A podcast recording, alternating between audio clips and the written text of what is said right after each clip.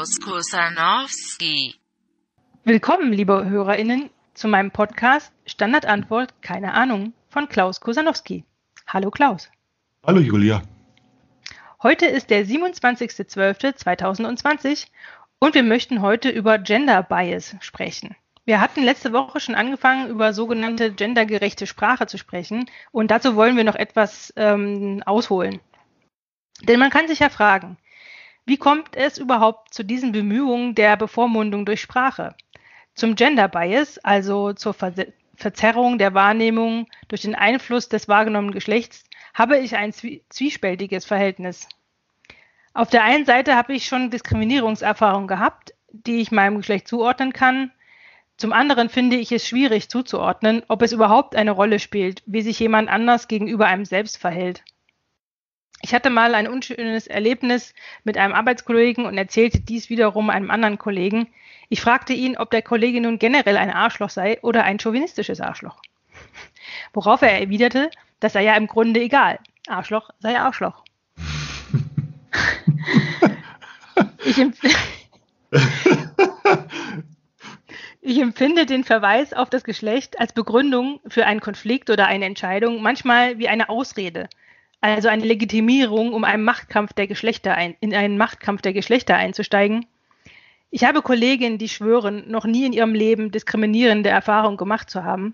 Und ich halte nicht viel von der feministischen Überheblichkeit, die diesen Frauen dann attestiert, sie würden die Diskriminierung nicht merken und wären im Grunde bemitleidenswerte Geschöpfe. Klaus, wie kann man mit Gender Bias umgehen, ohne es dem Verhalten von Männern zuzuschreiben und es damit auf einen Machtkampf zu reduzieren. Kann man ja, Gender Bias aufklären? Äh, ja, das ist ja. Kann man das aufklären? Nee, und ich würde eine Antwort nein, kann man nicht. Äh, kann man nicht, braucht man auch gar nicht. Ähm, äh, also ähm, Bias. Bias meint, was meint das eigentlich? Bias meint die, die Verzerrung der Urteilsfähigkeit. Meint äh, durch Voreingenommenheiten, Vorurteile, äh, durch ähm, Vorannahmen, ähm, Bias meint also so etwas, ja, im, im, Vorurteile, Vorannahmen, äh, Vorbehalte, aber auch irgendwelche Idiosynkrasien. Ähm, und man meint eben, dadurch sei die Urteilsfähigkeit auf irgendeine Art und Weise sozusagen verzerrt äh, oder korrumpiert. Ja? Äh, ähm, und dann das heißt, kann man jetzt, was? Das heißt, verzerrt heißt, impliziert aber auch immer, es gibt, gibt sozusagen einen ein Relativpunkt, der eigentlich äh, das Richtige wäre. Ja, genau. Ja, ja, ja genau. Ja, genau. Da bist du schon bei dem Gedanken ganz genau. Ähm, äh, genau. Äh, äh, darauf wollte ich hinaus. Äh, äh, be bevor ich das sagen wollte, genau, wollte ich noch sagen, wir können dann jetzt diese, äh, dass diese Voreingenommenheiten aufteilen. interessanterweise gibt es für dieses englische Wort Bias so keine einfache deutsche Übersetzung. Wir, wir haben dafür verschiedene ähm, ähm, Übersetzungen, je nach Kontext. Ähm, aber dann kann man das aufteilen in, in sozusagen ja in irgendwelche Kategorien, äh, Voreingenommenheiten ähm, gegen äh, alles, was man äh, so kennt. Also du hast Vor Voreingenommenheiten gegen Menschen, die hässlich sind oder gegen Menschen, die schön sind, äh, gegen Menschen, die dick sind oder die dünn sind, die gesund sind oder die krank sind, aber nicht nur gegen Menschen, gegen Junge und gegen Alte. Ähm, äh, Gender Bias, dann hast du gegen Geschlecht natürlich ähm, Vorurteile oder Voreingenommenheiten gegen Ausländer, gegen äh, sexuelle Orientierung, Homosexualität, Bisexualität und was einem da auch immer einfallen mag. Ähm, äh, Vorurteile gegen Religionen anderer Leute äh, und so etwas. Wird dann behauptet, und das würde, all das würde deine Urteilsfähigkeit verzerren. Äh, genau, und dann bin ich jetzt bei dem, was du sagst. Das kann man äh, sagen, wenn man äh, zugleich äh, annehmen will, ähm, es gäbe sozusagen so etwas wie eine objektive Urteilsbildung. Also ne, es gäbe sozusagen eine, die nicht verzerrte oder die, die, die klare, die pure, die reine Urteilsbildung. Und genau diese, genau dies wiederum, diese Annahme, dass dies so sei, ist wiederum ein Bias, ist selbst ein Bias, nämlich das Objektivitätsbias. Ne, du hast eine Vorannahme darüber, dass es so etwas wie Objektivität oder wie Reinheit oder wie Unberührtheit oder so etwas auch gäbe. Ne, und du merkst schon, eigentlich ist ein solcher Bias äh, eine solche Bias als, ähm, als Tatsache ist es natürlich äh, real, das ist klar. Aber äh, wo es nicht funktioniert, ist eben, wenn man den Menschen daraus einen Vorwurf macht. Ne? Sagen, du hast, du hast tatsächlich Vorurteile gegen Männer, du hast nicht Vorurteile gegen alle Männer. Aber Vorurteile gegen Männer ist normal. Also das ist ja nicht nur für Frauen normal, ist auch für Männer normal. Ja. ja, nun, also so zunächst. Äh, aber äh, du hast natürlich hast du Vorurteile gegen Homosexuelle, aber nicht gegen alle Homosexuelle. Mhm. Äh, du hast auch Vorurteile gegen Frauen, aber nicht gegen alle Frauen. Äh, aber, und so weiter. Aber, was, was das heißt ist das? normal. Ja, also dass, dass man überhaupt Vorurteile hat, das ist das und dass man die sozusagen nicht abstellen kann oder sonst irgendwas.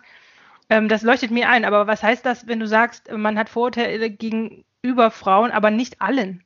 Ja, nicht, also dass man sagt, dass man dann sagt, sowas sagt, äh, also mir fallen dann immer so Sätze ein, so ja, ähm, äh, so äh, äh keine Ahnung, ich habe ich habe ähm, ich habe was gegen ähm, äh, Glatzköpfe, außer mein Nachbar, der ist zwar auch ein Glatzkopf, aber der ist cool oder so. Ja, irgend sowas. Weißt du das so? Also, nein, nein, äh, sondern, ähm, sondern das, das stimmt nicht. Also, ähm, also zu, wir meinen Bias sozusagen, das könnte man, also das sind Voreingenommenheiten und, und es sei irgendwie zulässig, so ist jedenfalls aus einer humanistischen Betrachtungsweise und es sei jederzeit zulässig, den Menschen das zum Nachteil auszulegen. Also sprich, ähm, du hast Vorurteile gegen Männer, das stimmt. Das, äh, äh, und wenn man das dann feststellt an einem speziellen Fall, äh, könnte, könnte man das ja tatsächlich feststellen, dann wird dann nun gesagt, äh, das spricht gegen dich, das spricht gegen deine Urteilsfähigkeit. Mhm. Äh, äh, und das stimmt eben. Das ist eben nur dann kommunikabel, wenn man gegen sozusagen gegen diese Voreingenommenheit selbst wiederum keine Voreingenommen, äh, nicht voreingenommen ist. Wenn man aber gegen eine diese Art der Voreingenommenheit, nämlich Bias zum Nachteil, den, den Menschen zum Nachteil auszulegen, selber voreingenommen ist, dann merkt man, Bias kann man eigentlich gar nicht aufklären, sondern im Gegenteil. Äh, das ist das, was sozusagen übrig bleibt, wenn, äh, wenn alle Urteile die du sonst fällen kannst, äh, sich sozusagen mit, äh, als unhaltbar oder als nicht sehr haltbar erweisen. Dann komm, kommst du immer noch auf Bias. Ähm, aber auch die, aber auch ein Bias zuzurechnen, eine Voreingenommenheit zuzurechnen, geht nicht ohne weitere Voreingenommenheit. Und aus diesem Grunde gibt es da nichts aufzuklären, sondern da gibt es nur die Tatsachen der Urteilsbildung selbst. Äh, und die Tatsachen der Urteilsbildung selbst sind immer an blinde Flecke gebunden.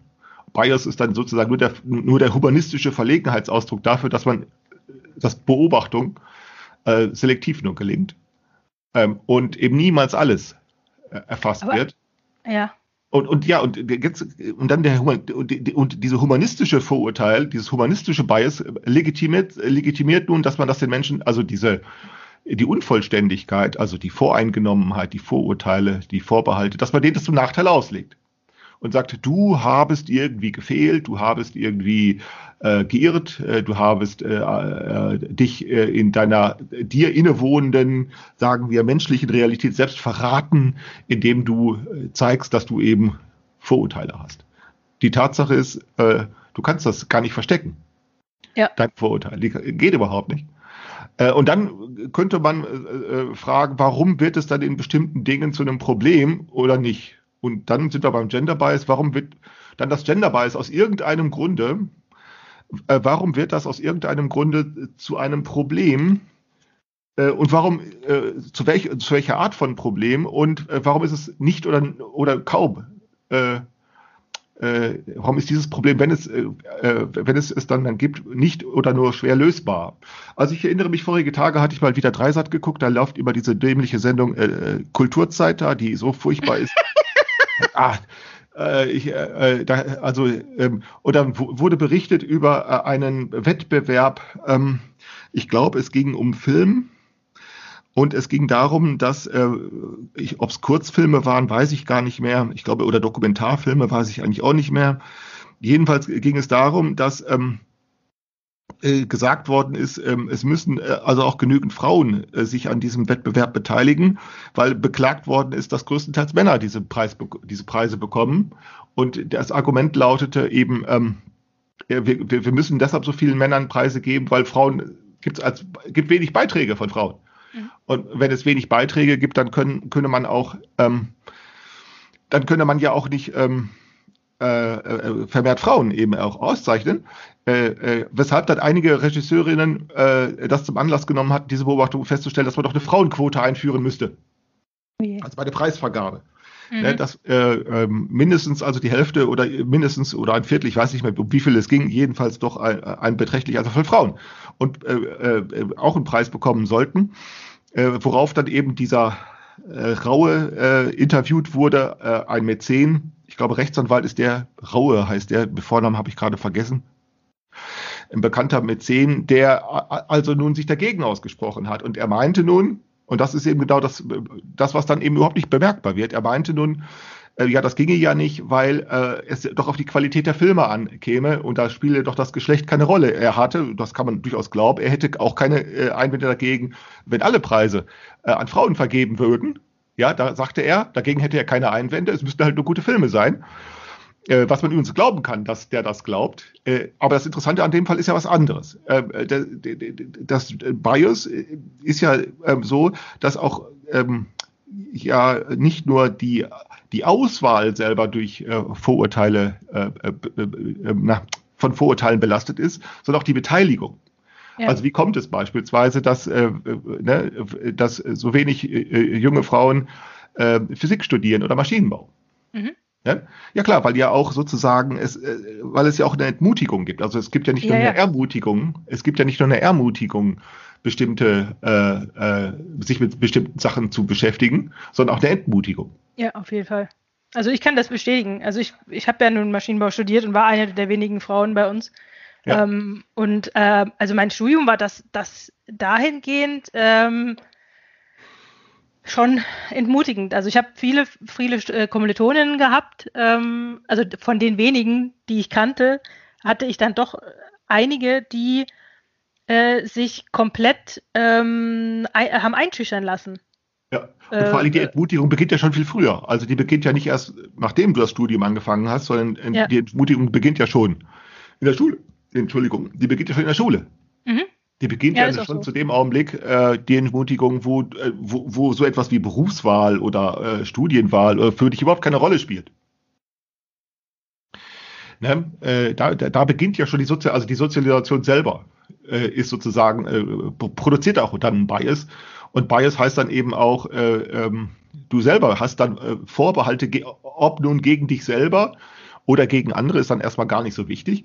Aber erstmal hast du, bringst du selber Vorbehalte mit, die, die, die dich dann äh, subjektiv dazu bringen, dieses zu wählen oder eben auch nicht zu wählen. Mhm. Und nochmal zurückzukommen auf dieses kurze Interview, ja. äh, weshalb dieser Raue sagte, also er habe natürlich nichts dagegen, dass auch, äh, äh, dass auch die meisten Preise an die Frauen gingen, aber es müssten eben gute Filme sein, sagte er, es käme dann auf die Filme an. Und da merkt man übrigens, ähm, dass da genau die Blockade ist. Äh, mhm. äh, denn tatsächlich könnte man, wenn man, was ist die Blockade, merkt man ganz genau, dass er das Bias nicht versteht. Das Bias ist nämlich äh, so sehr, äh, gar nicht so sehr das, äh, sozusagen das Geschlecht, sondern der hat nämlich, äh, und der ist nämlich voreingenommen, dieser Rolle gewesen, gegen die Tatsache, dass überhaupt Konkurrenz stattfindet. Der sagt nämlich, Konkurrenz ist in Ordnung. Ja. Weißt du, das ist es nämlich. Er sagt nämlich eigentlich, Konkurrenz sei ja in Ordnung. Also in dem Fall geht es ja um, um Wettbewerb, also um, um Filme. Äh, Konkurrenz sei in Ordnung. Es müsse nur, äh, und sie könne sich nicht sozusagen an Quantitäten orientieren, sondern sie müsse sich an Qualitäten orientieren. Ähm, aber Konkurrenz sei in Ordnung, worauf man eben dann sagen könnte, entgegnen könnte. Das ging, konnte ich ja nicht, weil es ist ja Fernsehen angeschaltet. Da bist du ja selber ausgeschaltet. Wobei mein Gedanke eben war, ja klar, wenn ich Konkurrenz selber aber äh, legitim für legitim halte und, für, und wenn ich annehme, dass Konkurrenz, dass, dass da alles in Ordnung ist, wenn Konkurrenz stattfindet, dann könnte man genauso gut sagen, ist eine Frauenquote eine Konkurrenzstrategie. Von der ja, man genau. dann genau, die man dann einfach als legitime Konkurrenzstrategie auffassen könnte, könnte sagen, es ist auch nur eine Art, sich in der Konkurrenz zu bewähren. Äh, und dann warum nicht? Dann spricht eigentlich nichts dagegen. Wenn man dann aber immer noch einen Einwand hätte, und den hätte ich dann, dann würde mein Einwand sich nicht gegen die Frauenquote richten, sondern gegen die Konkurrenz. Wie sagen, lass doch mal die Konkurrenz beiseite. Ja, genau. Versuch doch aber mal Qualität. Nee, äh, was heißt, das geht nicht? Nein, sondern versuch doch mal die Qualität eines Films oder eines Werkes oder eines Buches oder sonst irgendetwas dergleichen daraufhin zu betrachten, äh, wenn gar keine Konkurrenz stattfindet. Also die Konkurrenz auszuklammern und plötzlich kann man es nicht. Genau. Ne, plötzlich kann man es nicht, äh, weil, weil zur Konkurrenz gehört ja immer der Vergleich hinzu. Ne, der gehört auch die Vergleiche der Betrachtungsweise hinzu. Das gehört da hinzu. Wenn du jetzt sagen so, oh, ohne Konkurrenz ging es nicht, dann sagst du, das ist, das ist der blinde Fleck. Also, ihr habt nämlich, ihr habt nämlich keine Einwände gegen Konkurrenz. Die, hm. die, ne, die, die Konkurrenz wird sozusagen als das, als der normale Weltfall aufgefasst. Äh, äh, ähm, weshalb unter diesen Voraussetzungen dann die Qua- Frauenquote als anstößig erscheint. Aber wenn man das umgekehrt sieht, da könnte man sagen, nee, die Frauenquote ist überhaupt nicht anstößig. Man müsste, man könnte ja genauso gut eine Männerquote einführen. Äh, ne, könnte man ja genauso gut machen. Man könnte sagen, ähm, äh, es sollten mindestens 50 Prozent äh, Männer, äh, also höchstens, höchstens 50 Prozent Männer äh, äh, na, eine, einen, einen Preis bekommen. Äh, könnte man ja genauso gut. Das ist, da aber auf einmal hätte man auf einmal Einwände dagegen. Würde ich sagen, se- seht ihr, das ist ein Konkurrenzproblem und Mhm. kein ästhetisches Problem. Naja, aber was mir bei sowas immer auffällt, ist, dass im Prinzip ähm, Äh, äh, so, äh, so, und, und man weiß das nämlich übrigens, dass es tatsächlich ein, Konkurrenzproblem ist, ist nämlich dann, wenn bei, bei, bei Bewerbungen beispielsweise genau diese Dinge, ge- also das hat man durchgeführt, solche Befragungen, man hat Bewerbungen an Personalchefs geschickt, aus denen äh, das Geschlecht nicht hervorgegangen ist und auch nicht ähm, äh, das Geschlecht nicht, das Alter nicht und auch die, die, National, die Naz, ähm, Nationalität. Nationalität, nicht. Also wo weder ein Geburtsort noch ein Geburtsname äh, Name, noch ein Alter angegeben. Und dann, ne, dann, dann stellt man fest, in dem Augenblick hatten Bewerbungen von Frauen und von Ausländern die gleichen Chancen. Ja, genau. Ich hab, genau, genau. Und, und sowas ähnliches hatten sie auch mal untersucht mit äh, wissenschaftlichen Publikationen bei Journals. Also da hatten sie dann auch identische Publikationen bei unterschiedlichen Journals eingereicht, einmal mit Frauen, einmal mit Männernamen und die von Männern wurden eher häufiger genommen als die von den Frauen. Weil, also da haben, die haben sie halt häufiger abgelehnt. Und, und, die, und diese Form der, ähm, d- d- d- sag ich mal, wie, sagt man denn, also man verliert ja in dem Machtkampf einfach. Man verliert ja in dem Konkurrenzkampf. Der Ähm, Konkurrenzkampf ist das Machtspiel, ja. ja, genau. Also äh, d- diese Erfahrung, die habe ich auch gemacht. Ich hatte einen Professor, der mir ins Gesicht gesagt hat, dass er nicht gut mit Frauen klarkommt.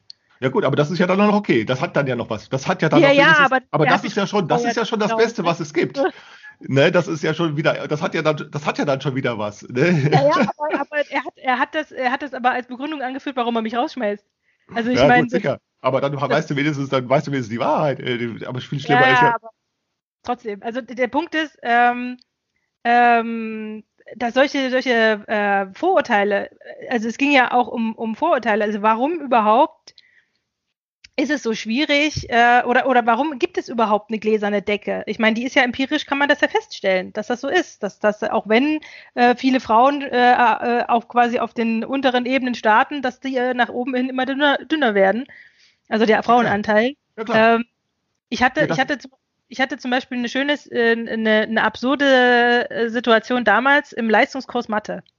Also ich habe, als ich Abitur gemacht habe, hatten wir einen Leistungskurs. Kurs. Ich weiß nicht, ob es das überhaupt noch heute an Schulen gibt. Ich glaube bei meinem Bundesland damals schon, aber ähm, das ist auf jeden Fall, Leistungskurs ist ja, dass man sich da äh, quasi spezialisiert, dass man eben mehr Stunden in der Woche, ähm, bei mir war es halt, war, war es halt Mathe und der Leistungskurs war relativ klein, also wir waren, glaube ich, nur 15 Leute oder so.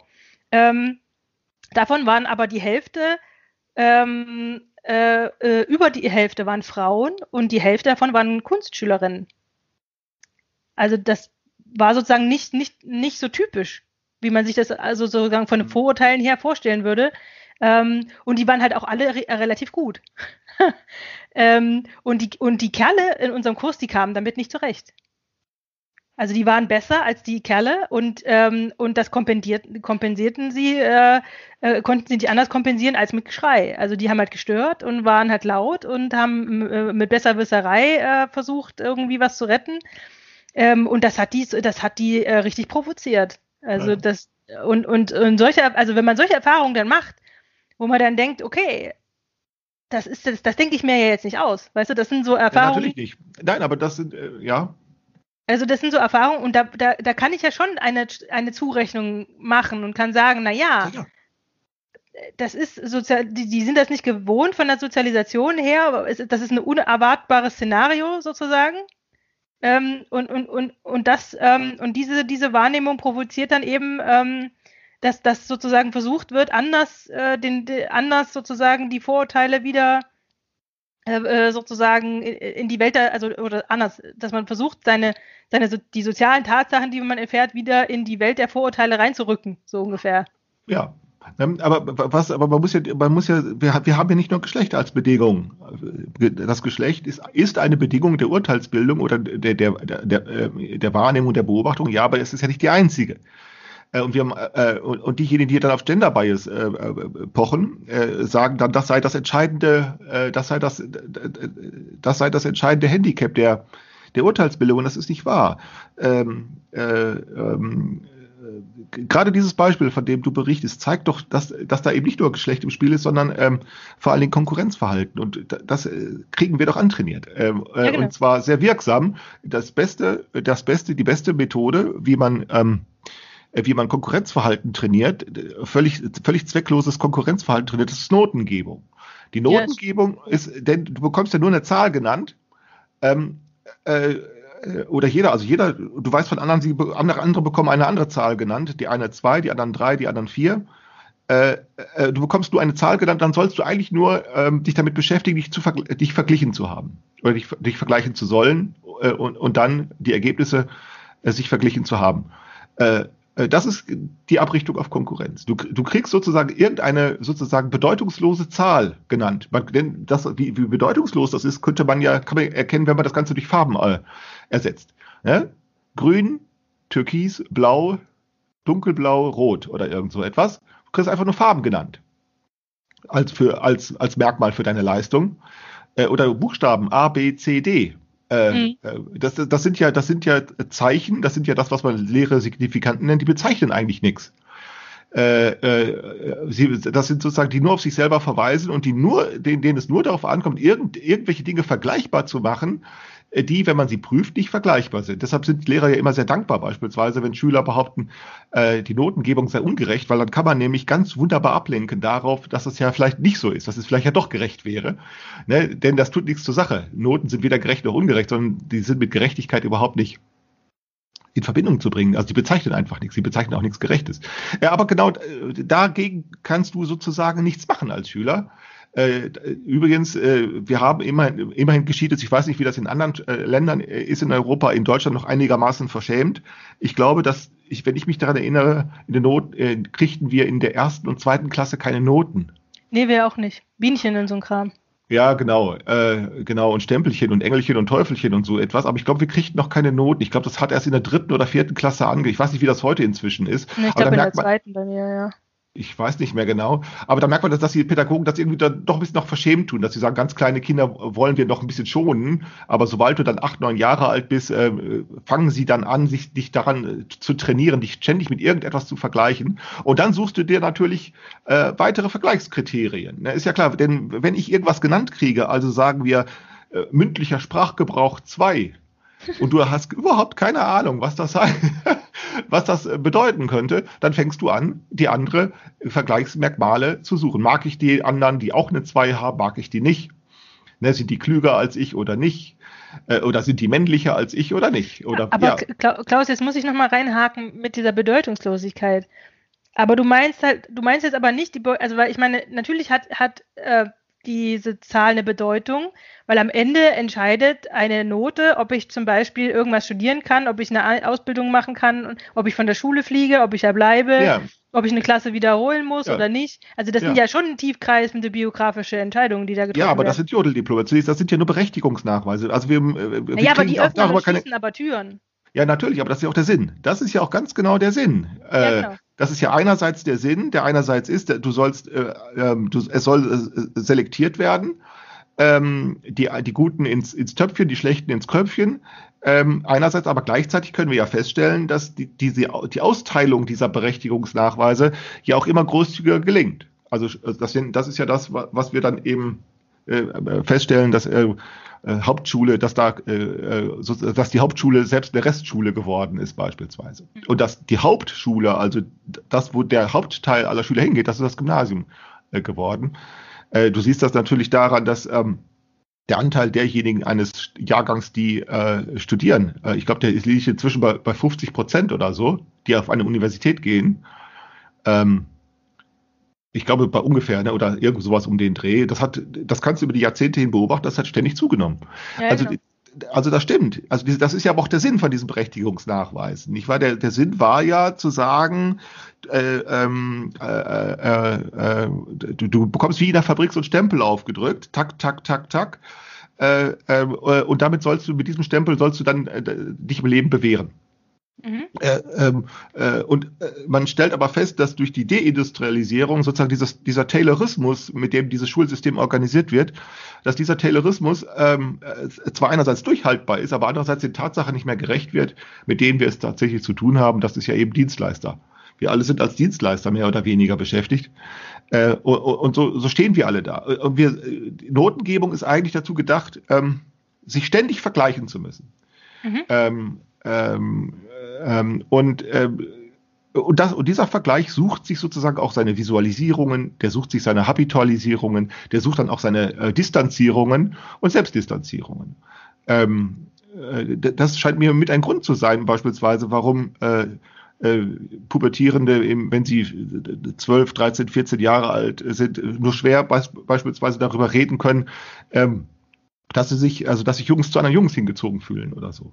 Ähm, äh, weil sie nicht etwa, weil das hängt damit zusammen, weil, weil, ähm, weil der Vergleich immer an erster Stelle steht. Vergleiche dich mit anderen.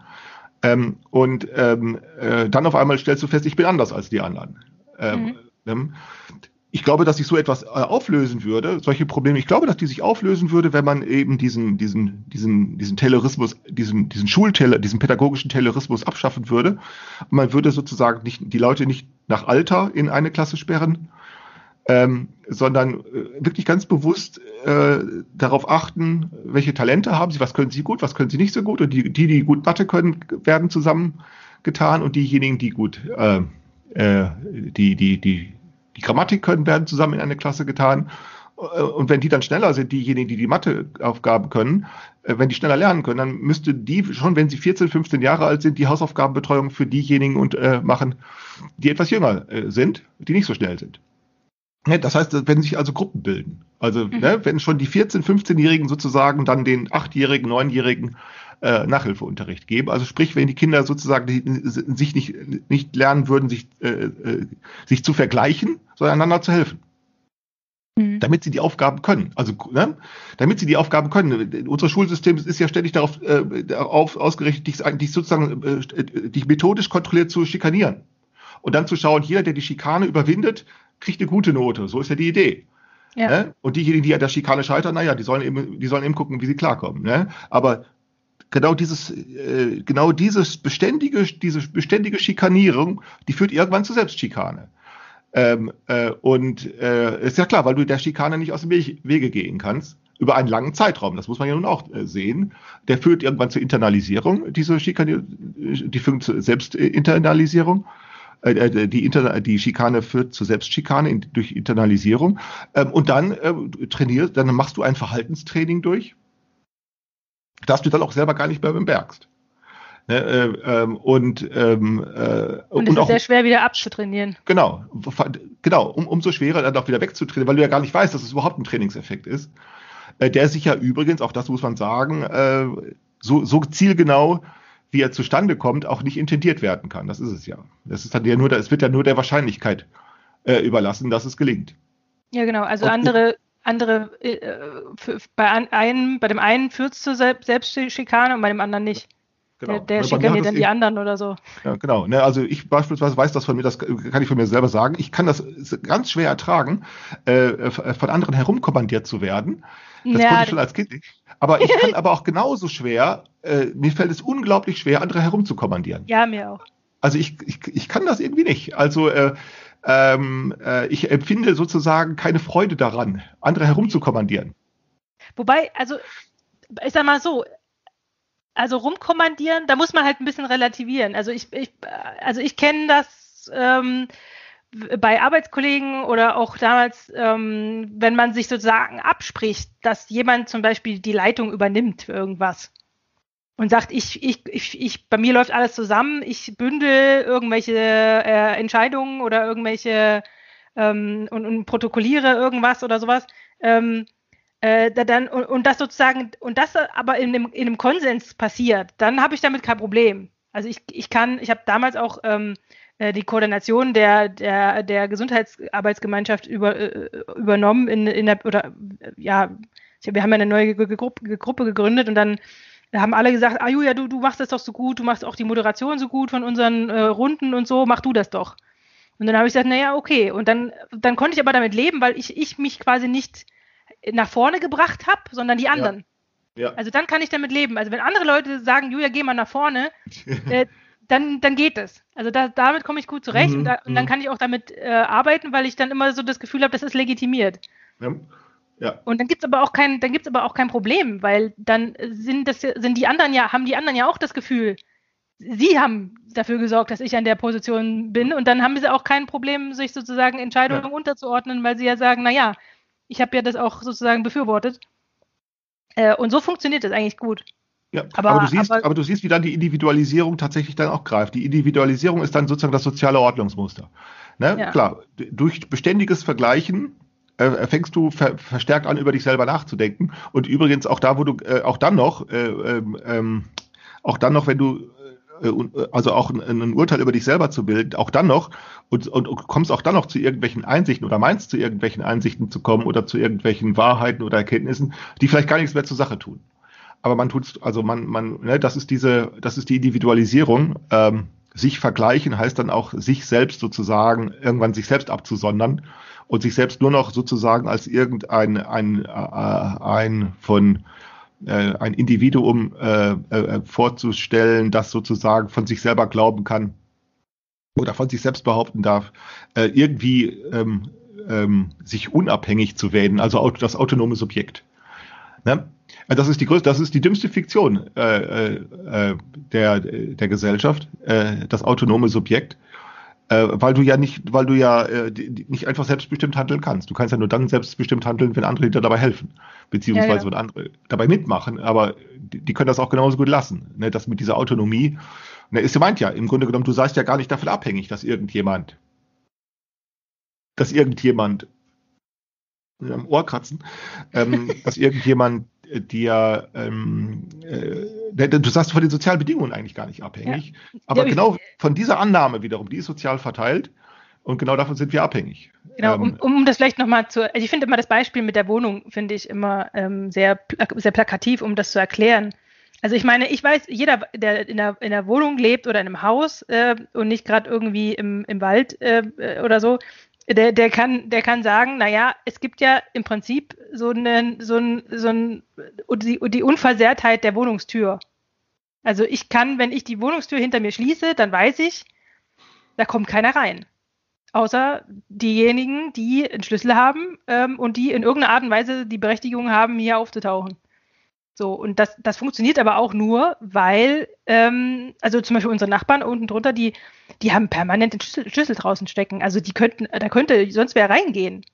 Aber es passiert nicht. ja, genau. Also ja, also es wäre sogar physikalisch wäre es sozusagen möglich, dass da fremde Leute reingehen, aber ähm, äh, äh, dass das nicht passiert, ist ja keine individuelle Geschichte, sondern das ist Genau. ja, das sind ja unsere Sa äh, sozialen Rahmenbedingungen, die dafür sorgen, dass das einfach nicht wahrscheinlich ist. Im, im, im, im, Sommer, wenn meine Schwiegereltern in Griechenland sind, äh, dann fahre ich immer los zum Bahnhof und hole die Post, weil das klappt irgendwie der Dachsenderantrag nicht. Ich, hab- ich kriege den Schlüssel fürs Postfach. Ne? Ähm, und ähm, dann gehe ich alle 14 Tage dahin zur, zur Post und hole die Briefe ab, die Post. Ich gucke da nicht drauf. Also ich könnte ja, ich könnte ja lesen, ne? Mhm. Denn wer, wer das schickt und äh, äh, von wem das ist, so interessiert mich einfach nicht. Also das ist ja nicht einfach nur so ein Respekt gegenüber äh, äh, der Person oder gegenüber dem Briefgeheimnis. Damit hat das gar nichts zu tun. Das hat einfach damit zu tun, ich gucke da nicht drauf, da muss ich auch nicht drüber nachdenken. Also Mhm. ne, dieses so, was soll mich, ne, ähm, ich könnte tatsächlich nicht sagen, ähm, ich könnte nicht sagen, äh, von wem sie Post gekriegt haben. Auch da nicht übrigens, wenn schon mal Karten dabei sind oder so. Äh, ich meine, das ist nichts, das sind keine Geheimnisse dabei, das ist nichts Interessantes. Aber vielleicht gerade aus diesem Grund, weil es einfach furchtbar langweilig wäre, sich damit zu beschäftigen. Ähm, äh, aber du merkst so diese Distanzierung. Ne? Automatisch fängt man an, sich zu distanzieren. Ähm, äh, und dann zurück nochmal zu diesem Bias. Ähm, äh, und wir meinen nun also so, so ein Geschlechterbias uns zum Vorwurf machen zu können. Ich glaube, dass das eben nur dann passiert, wenn man in, in Konkurrenzverhältnissen lebt. Wenn man, äh, das, wenn, wenn wir sozusagen äh, Handlungen außerhalb solcher Konkurrenzverhältnisse beobachten können, dann könnten wir es einfach zugestehen. Können sagen, ja klar, na klar hast du Vorurteile gegen Männer. Mhm. Klar. So. Ja, so, und ich habe Vorurteile, natürlich habe ich Vorurteile gegen Frauen. So, und dann, weil wir könnten das nämlich zugestehen und dann uns fragen, naja, und weiter.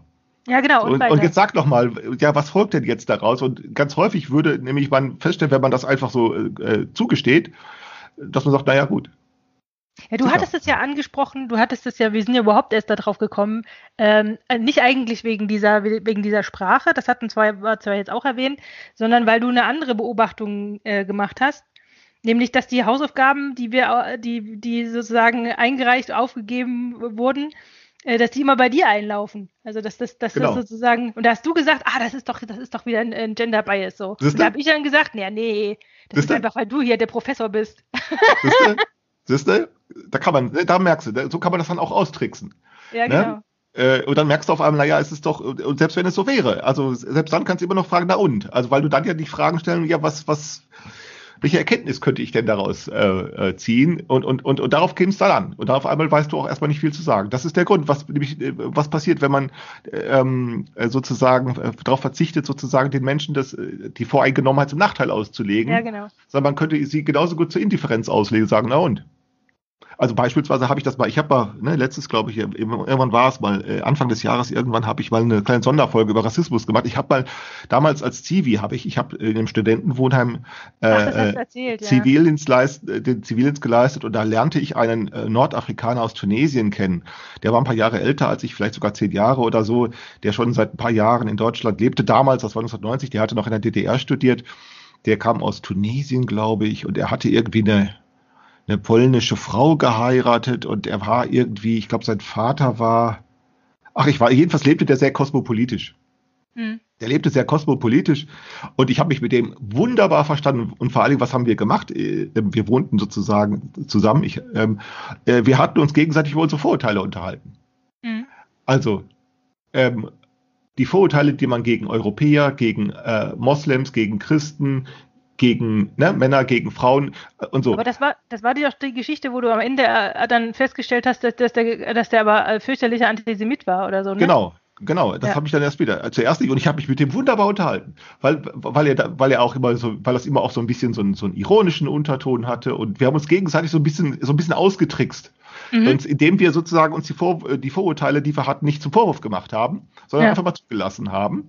Äh, das haben uns gegenseitig immer so ein bisschen aus. Das führte immer so ein bisschen zum, zum Gelächter oder zum, ja, ja.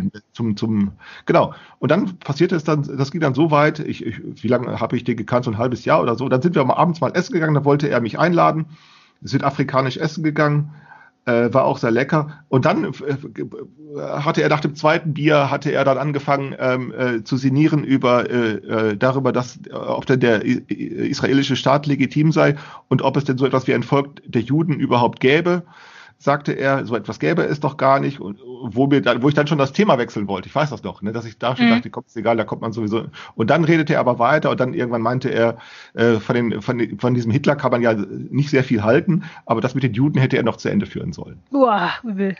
Und da war ich dann doch froh, dass ich dann ganz, und dann habe ich dann auch gedacht, ja, nee, also, also, ähm, das habe ich nicht verstanden. Mhm. Also da, da, war ich dann überfordert. Äh, weil ich dachte, wieso? Also wieso kann der, wieso kann der das? Und das wurde mir erst danach klar. Ich habe da damals mit meiner Chefin drüber gesprochen äh, äh, und die hat mir das erklärt. Äh, das wusste ich bis dahin gar nicht so. Ich meine, ich war 20 Jahre alt äh, dass tatsächlich in, in den arabischen Ländern ähm, äh, diese, diese Vorurteile äh, äh, gegen Juden und auch dieser Hass, der ist ganz elementarer ja. äh, Bestandteil der, der, der Sozialisation, auch in den Schulen, in den Familien und so. Das wusste das ich da. Ja, ja, also das ist in Nordafrika, in Arabien, äh, in, in Persien und so. Das ist schon ganz nicht, krass. Nicht alle, aber, aber manche. Naja, es hängt dann ja, also in den Schulen schon. Und es wird ja auch äh, im Fernsehen. Ja, das stimmt. In, auch in Radio, also das ist schon so. Also da Judenhass wird da schon sehr stark kultiviert.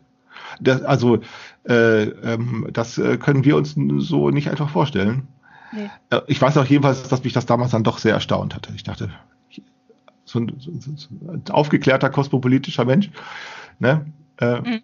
der, sonst sehr liberal äh, und sehr tolerant, und auf einmal kam er mit sowas. Aber jedenfalls, das war aber damals die Erfahrung, die ich gemacht hatte, äh, wie, wie befreiend das ist, wenn man sozusagen äh, Vorurteile nicht einfach irgendwie so den Menschen zum Nachteil auslegt, sondern wenn man das mal zulässt. Okay, aber, aber was ist jetzt sozusagen, wenn man sagt, naja, Aufklärung ist nicht möglich?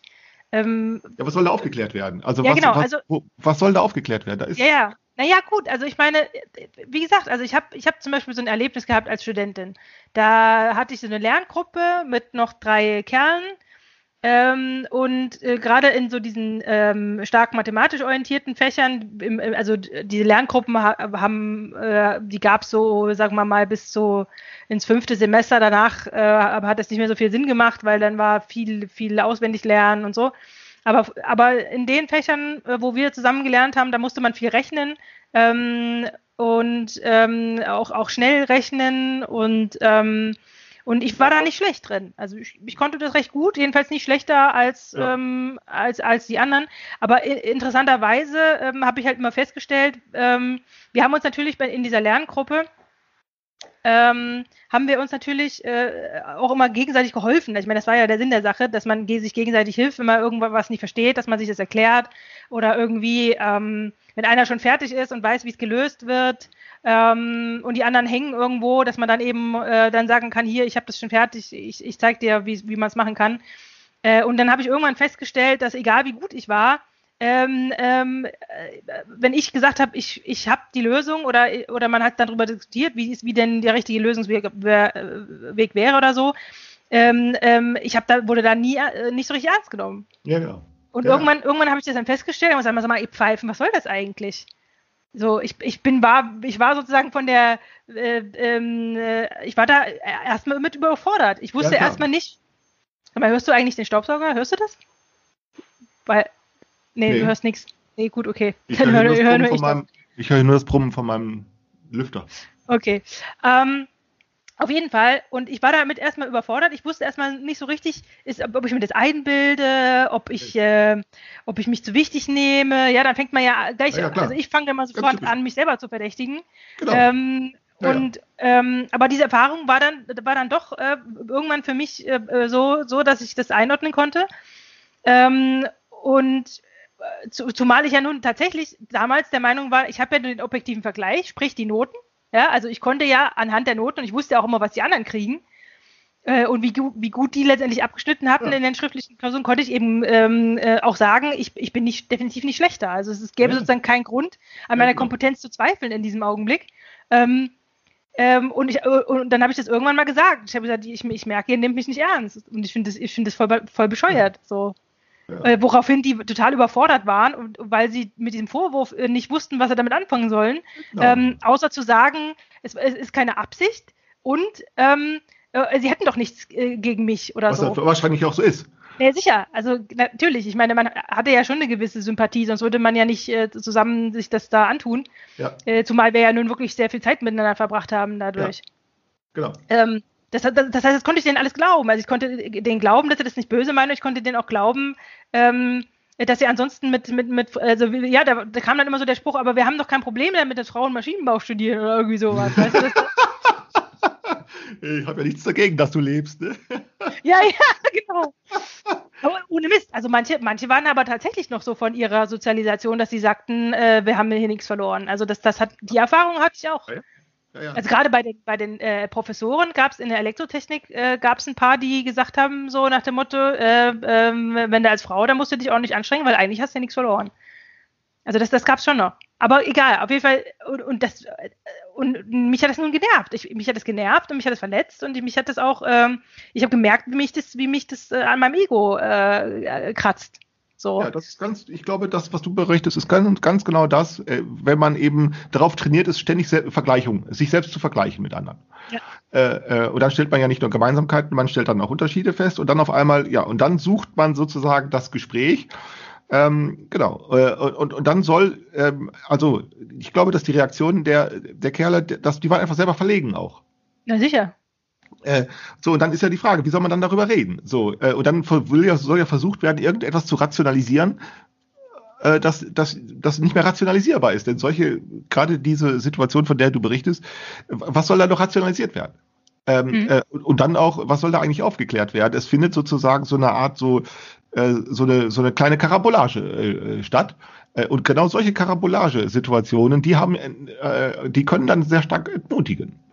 Ähm, ähm, Die, und, genau, und diese Entmutigung, äh, die habe ich nun, also ich habe mich davon sozusagen nicht entmutigen lassen, aber es war, ähm, äh, weil ich einfach, ich war dazu bockig.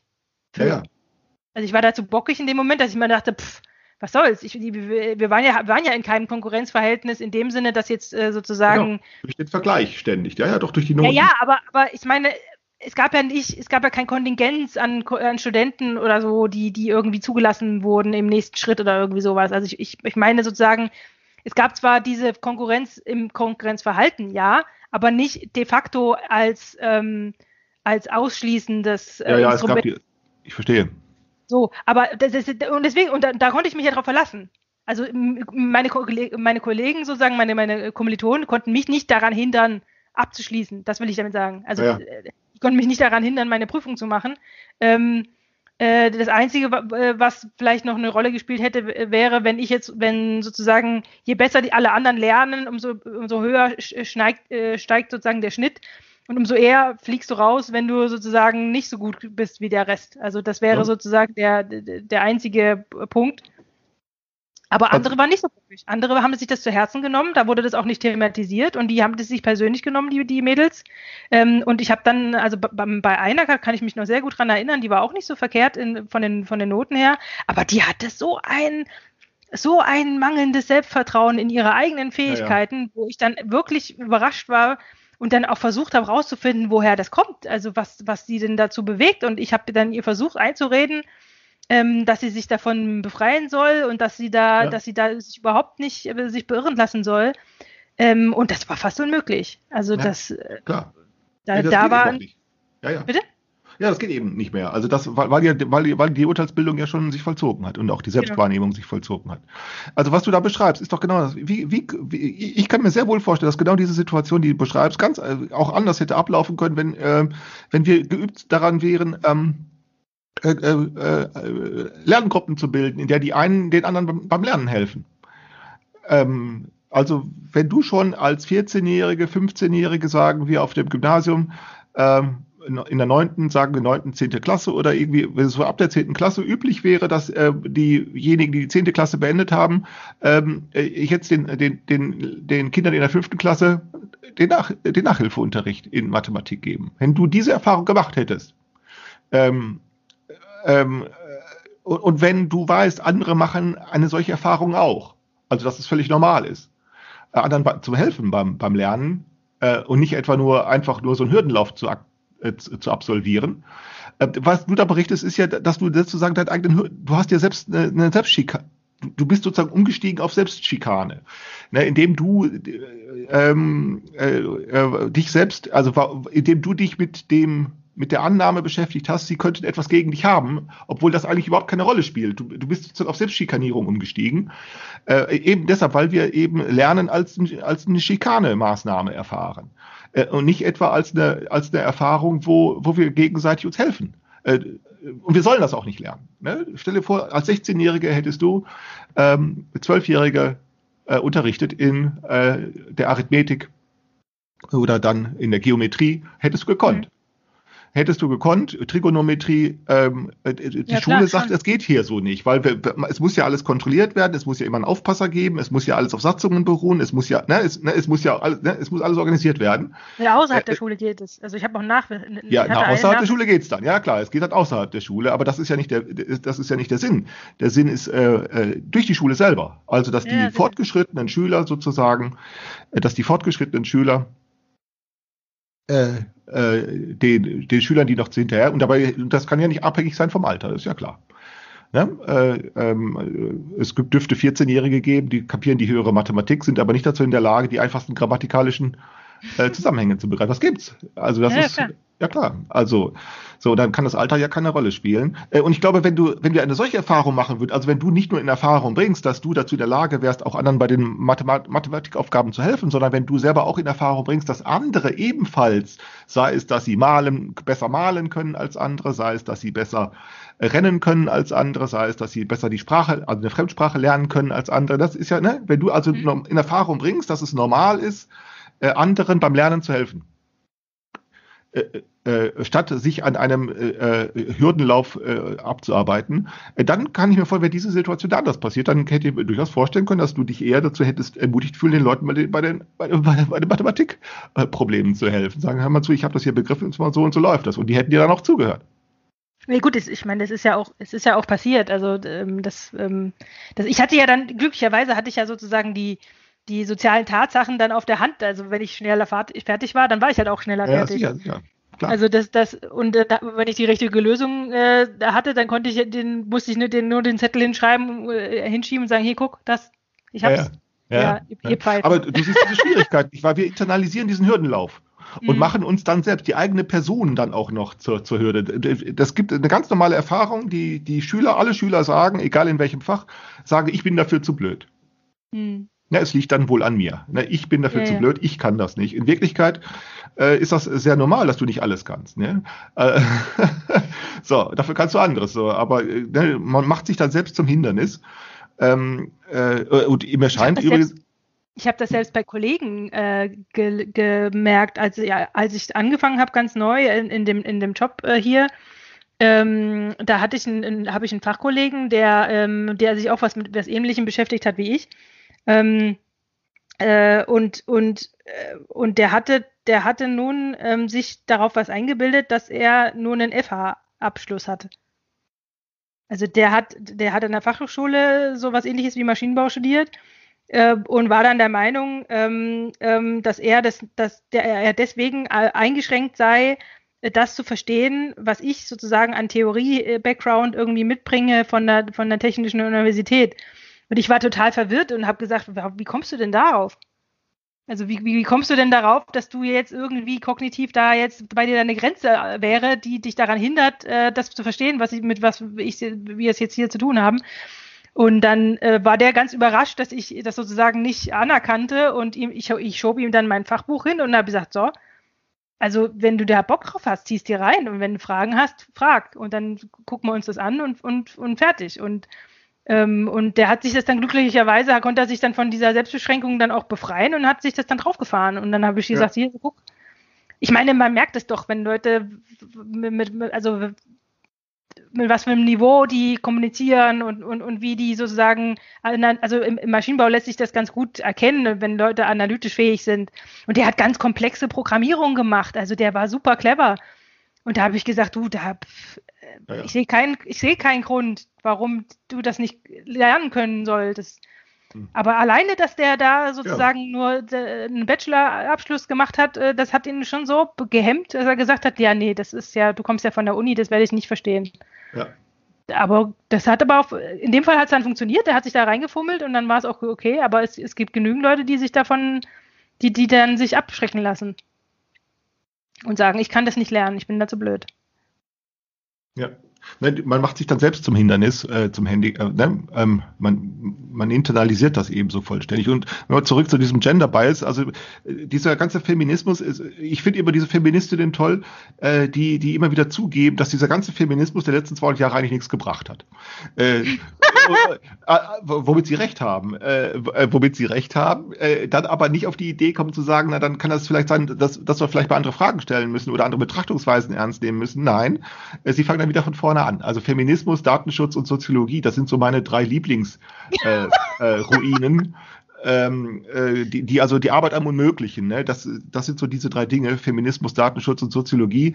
Die Arbeit am Unmöglichen muss immer weitergehen. Also ähm, äh, aber was, was, meinst du damit mit Feminismus hätte nichts gebracht? Hat also, nichts gebracht. Äh, Das hat deshalb nichts gebracht, weil das, was man könnte, man könnte sehr wohl sagen, dass es eine Frauenemanzipation gegeben hat. Aber das hat aber nichts mit, nicht das geringste mit Feminismus zu tun.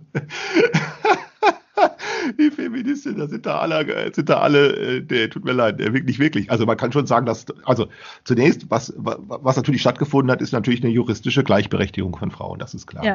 Aber äh, die hat statt aber nicht etwa, weil es Feminismus gegeben hat, sondern andersherum. Feminismus konnte es auch deshalb geben, äh, äh, weil ein solcher Emanzipationsprozess stattgefunden hat. Ähm, tatsächlich ist es nicht so. Äh, sondern ja, so rum würde ich das auch unterschreiben, ja.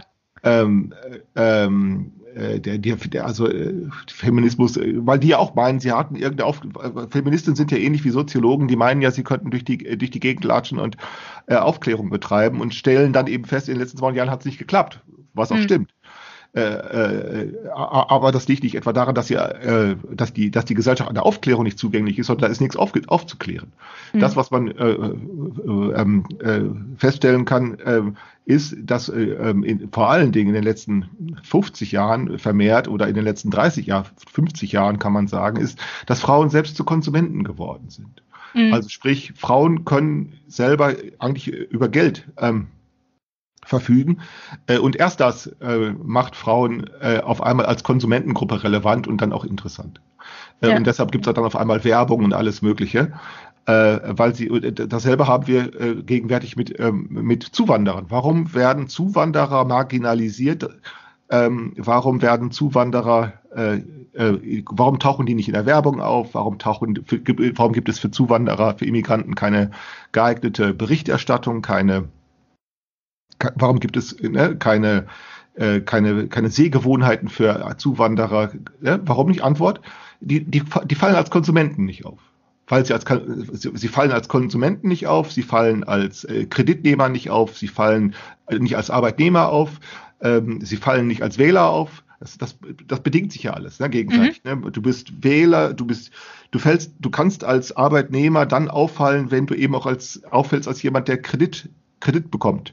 Als Kredit mhm. bekommst du aber, äh, kannst du aber nur auffallen, wenn du auch als jemand auffällst, der ähm, äh, Unternehmen gründet. Aber da kannst du nur auffallen als jemand, wenn du auch Wahlrecht hast. Und, aber als solches kannst du nur erst dann auffallen, wenn du irgendein Vermögen, irgendetwas, das, das äh, sozusagen dazu führt, dass du mit irgendetwas berechtigt werden kannst. Und wo das wegfällt, äh, kommt dieser ganze Kreis nicht zustande. Das ist, äh, das ist der Grund übrigens, weshalb es diese, weshalb diese Hartz-IV-Armut eine Sackgasse ist.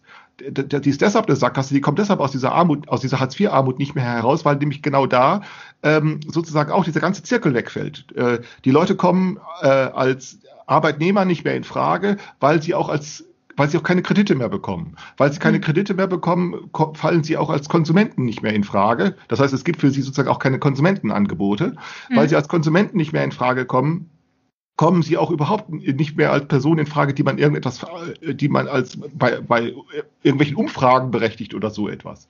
Äh, und das führt dann auch dazu, dass die sich dann natürlich, diese Hartz-IV-Empfänger, sich auch rausziehen aus äh, den äh, Vergesellschaftungsformen. Also das ist eine, äh, eine Beobachtung, die Soziologen sehr zutreffend machen, äh, dass überall da, wo ehrenamtliche Arbeit geleistet wird, äh, in, ob nun in den Nachbarschaften, in den Großstädten oder in den, auf den Dörfern, überall dort findet man, dass äh, Arbeitslose und Hartz-IV-Empfänger nicht dazugehören. Also die ehrenamtliche Arbeit wird immer von denen geleistet, die selber irgendwie Erwerbsarbeit schon leisten. Mhm. Oder dann, die, oder dann eher, eher so als, als, als Hausfrau. Äh, nee, die, die, die tatsächlich, die, die, die, die, die, das ist tatsächlich so. Also ähm, äh, äh, Moment, ich kenne hier ja schon, also hier sind schon, also hier wo ich lebe, sind schon Hausfrauen, bei denen das noch so üblich ist, dass sie Haus, dass ihr Job Hausfrau ist. Also ja. die sind quasi de facto auch weg vom Arbeitsmarkt, aber bei denen fällt das nicht auf, weil sie haben ja ihren Job und der heißt Hausfrau. Ja, genau. Ähm, nee, ich meine, diese Hartz IV, ähm, ja, ja, Hartz IV Armut. Warum kommen die da nicht mehr raus? Antwort, weil der, weil sozusagen sie, sie nicht nur für als Wähler, also die, die Politiker sind damit einverstanden, dass sie für sie als Wähler nicht mehr in Frage kommen. Die Banken sind damit einverstanden, dass sie für sie als Kreditnehmer nicht mehr in Frage kommen. Äh, die Konsumforschung äh, ist damit einverstanden, weil sie eben auch nicht mehr auskunftsfähig sind, was sie denn für Geschmack haben und alles Mögliche äh, äh, ähm, und so weiter. Und dann fällt so ein Zirkel weg. Äh, und es war genau die Aneignung eines solchen Zirkels, der hat dazu geführt, äh, äh, dass so etwas wie Frauenemanzipation stattgefunden hat. Aber nur ein solcher Zirkel. Und das hat mit Frauen und Feminismus und mit Männern kaum etwas zu tun, sondern es hat einfach damit zu tun, dass es eine politisch-ökonomische dass, dass auch Frauen innerhalb eines politisch-ökonomischen Zusammenhangs eine Rolle bekommen. Hm. Und die Aber, kannst du nicht einfach wählen, diese Rolle, sondern ja. die muss sich durch Gesellschaft selbst ergeben.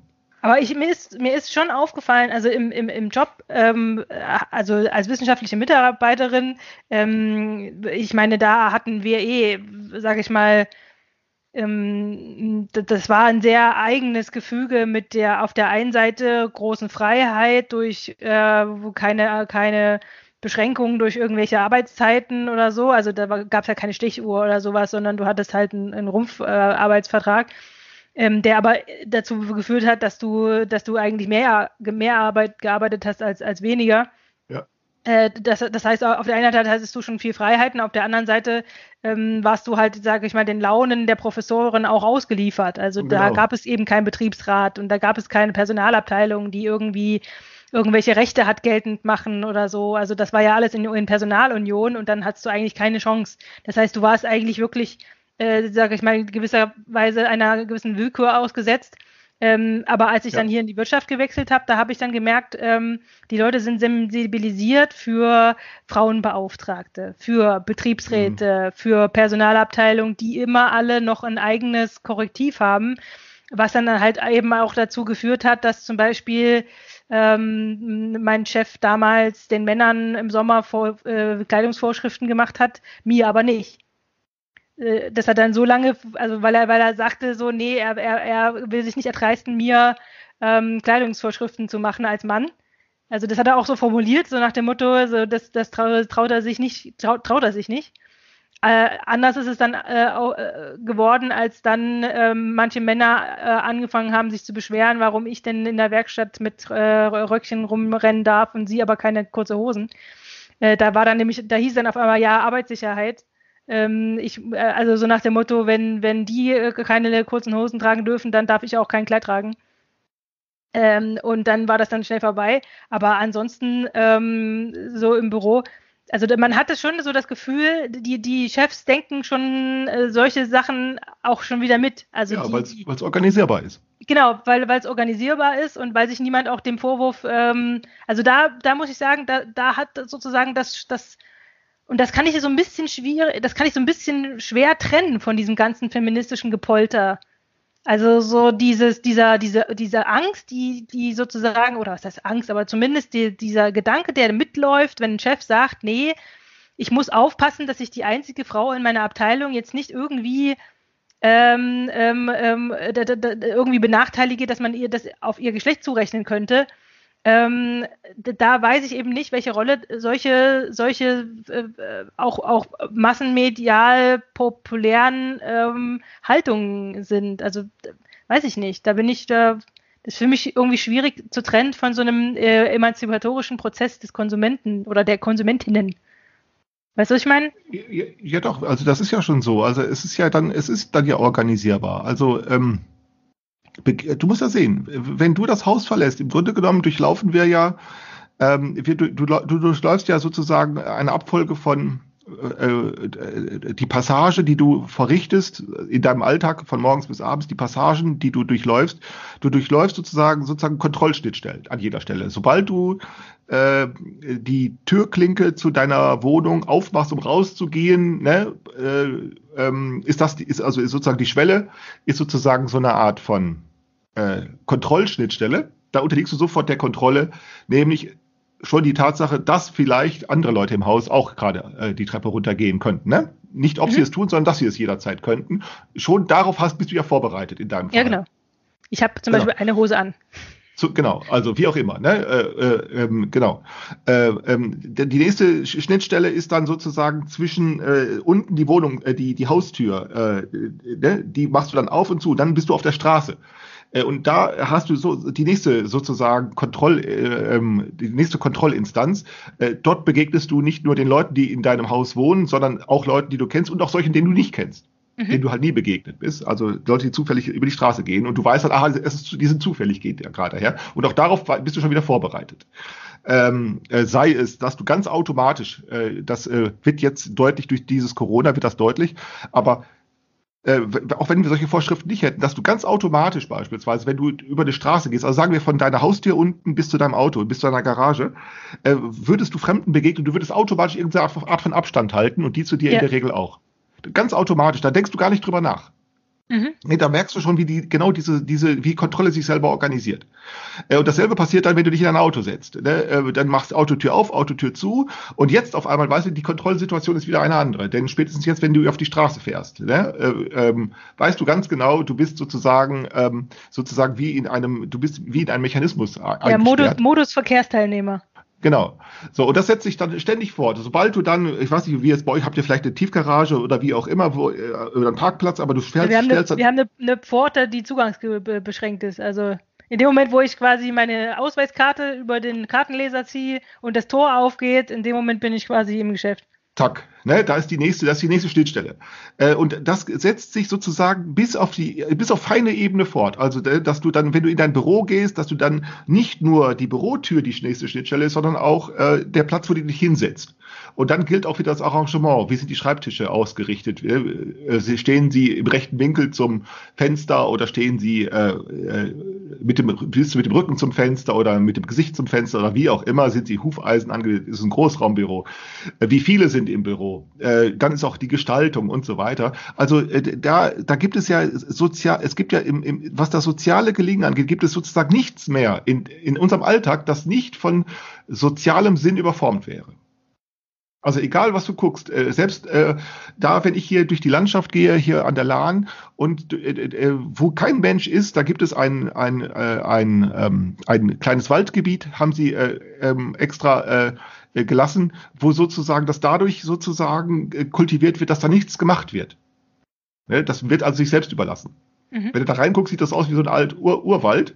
Äh, ähm, aber das ist ja genau, das ist die Art und Weise, wie es eingezäunt wird. Also es wird sozusagen dadurch eingezäunt und damit von, mit Sinn versetzt, äh, besetzt, dadurch, dass es hier ein kleines Stück Natur, wenn du so willst. Ne? Also wo, wo der Eingriff dadurch, der Eingriff besteht darin, dass kein Eingriff erfolgt. Mhm. Äh, und genau diese soziale Sinnüberformung, die haben wir die ganze Landschaft, unser ganzer Alltag, also jede Verrichtung unseres Alltags. Also es gibt eigentlich äh, jedes Ding, das du in, äh, anfasst, ähm, äh, egal welches Ding du anfasst, äh, hat, eine, hat immer ein, ist immer von irgendeinem sozialen Sinn geprägt. Äh, wir, wir finden so etwas wie Natur nicht. Äh, äh, wir können zwar darüber reden, aber wir finden sie einfach nicht mehr. Ähm, und äh, wir können das auch nicht zurückgewinnen und so etwas. Und ähm, äh, wenn wir über so etwas wie Gender Bias nachdenken, da ist das Bias bei den Feministinnen meinen, wir hätten sozusagen, die, die wissen das. Also einerseits wissen sie es, äh, äh, dass ähm, äh, Geschlecht selbst tatsächlich gesellschaftlich konstruiert ist. Ähm, und sie unterliegen dann aber dem Irrtum. Äh, und da, darüber kann man Feministinnen genauso wenig aufklären, wie man Soziologen oder Datenschützer aufklären kann. Ähm, sie unterliegen dem Irrtum, dass die gesellschaftliche Konstruktion von Geschlecht und Geschlechtlichkeit, dass die sozusagen ähm, nicht, nicht, nicht ursächlich an Handlung geknüpft ist.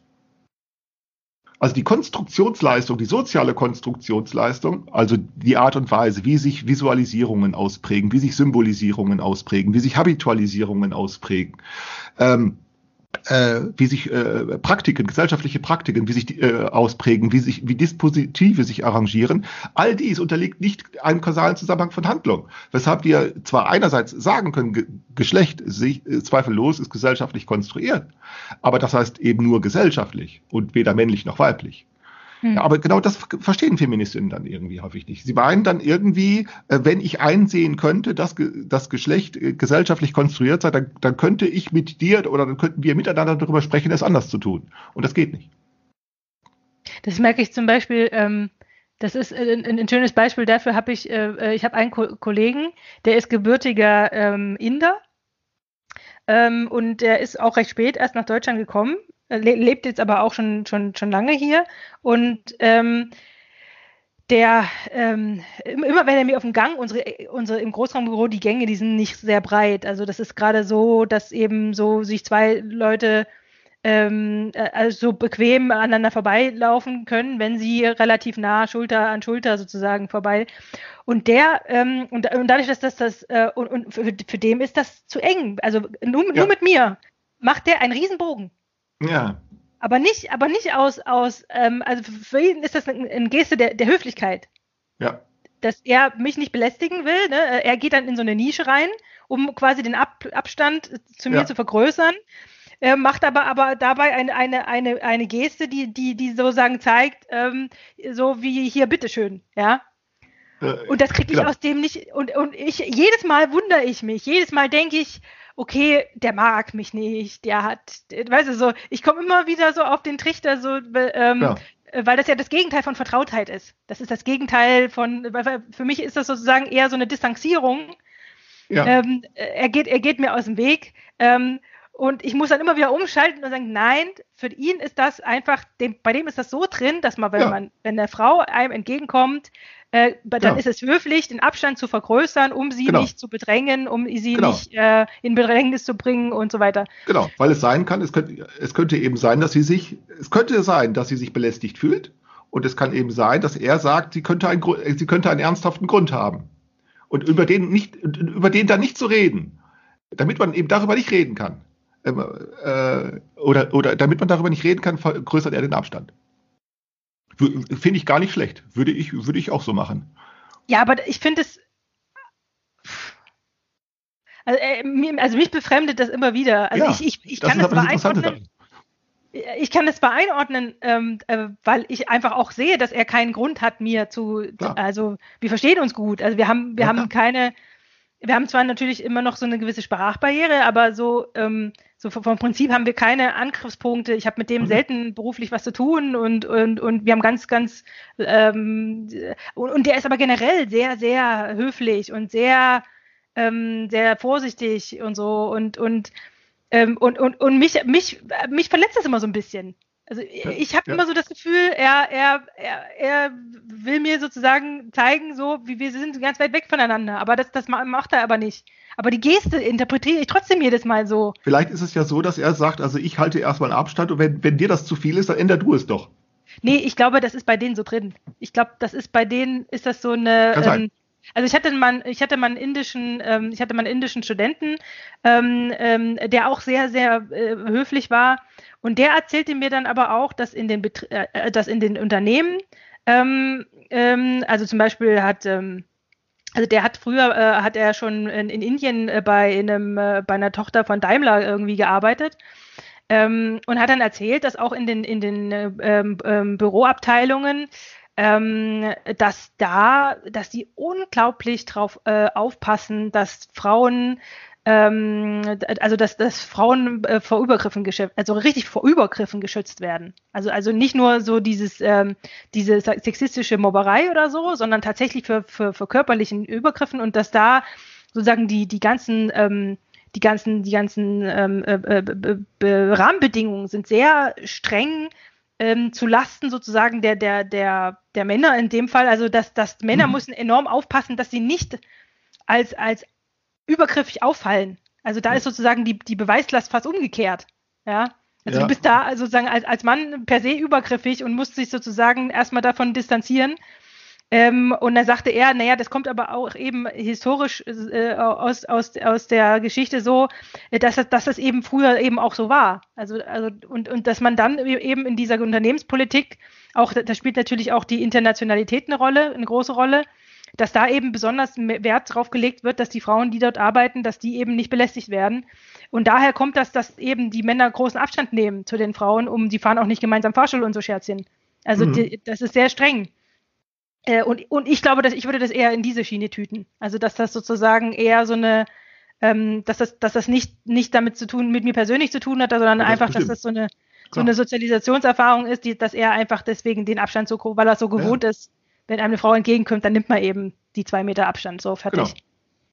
Und de- aber trotzdem merke ich, dass jedes fällt mir das dann auf. Also mir fällt das jedes Mal auf, weil andere das natürlich nicht machen.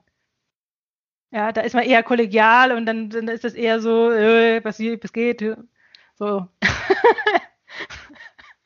Ja, ja. Ja, ja aber daran siehst du, ne, dass, dass man solche Dinge nicht einfach äh, be- beschließen kann. Und man kann auch nicht einfach Menschen dazu erziehen. Nicht so einfach. Sondern wenn, wenn eine solche Erziehung gelingen äh, soll oder kann, dann hat das selber ganz äh, viele äh, komplexe gesellschaftliche Voraussetzungen, die man durch Erziehung nicht einfach herbeizaubern kann.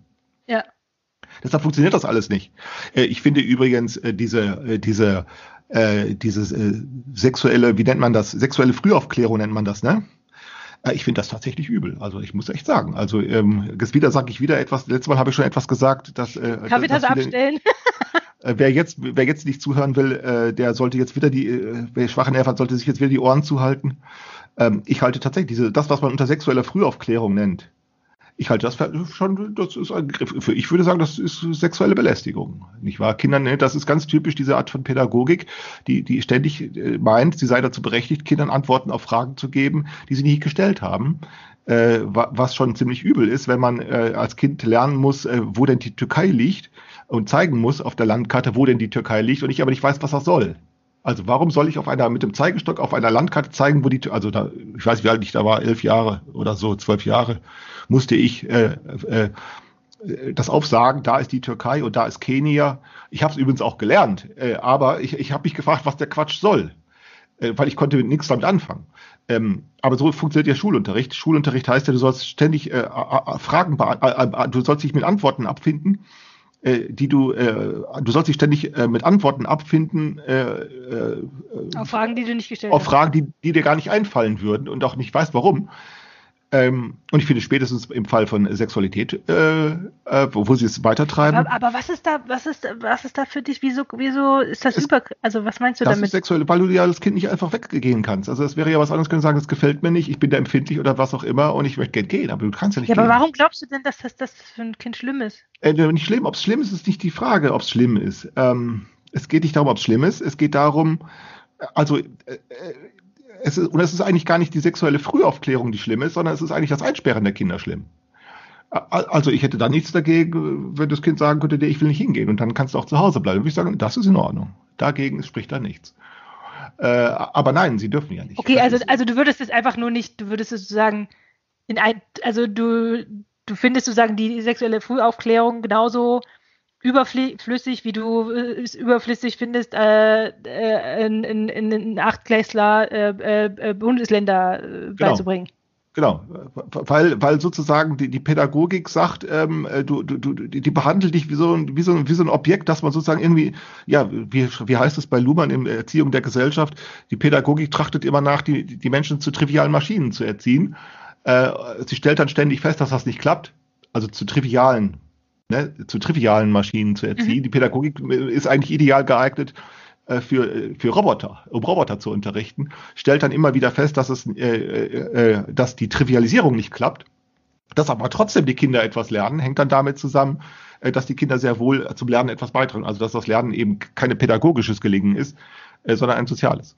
Also die Kinder helfen den Lehrern regelmäßig dabei, dass die, dass die Erziehung funktioniert.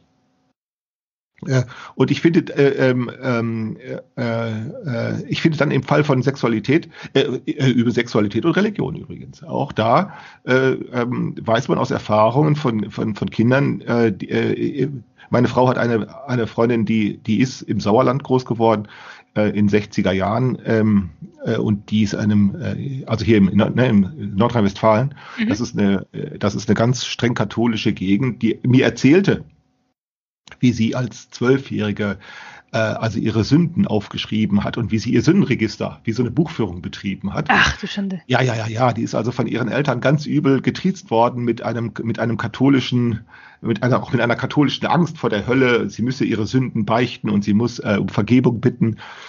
Äh, äh, die mir das erzählt hat, dass die also da äh, regelmäßig äh, äh, äh, regelrecht traumatisiert war als Jugendliche. Sie erzählte mir aber auch, und deshalb fand ich ihre Erzählung äh, an dieser Stelle etwas unaufrichtig.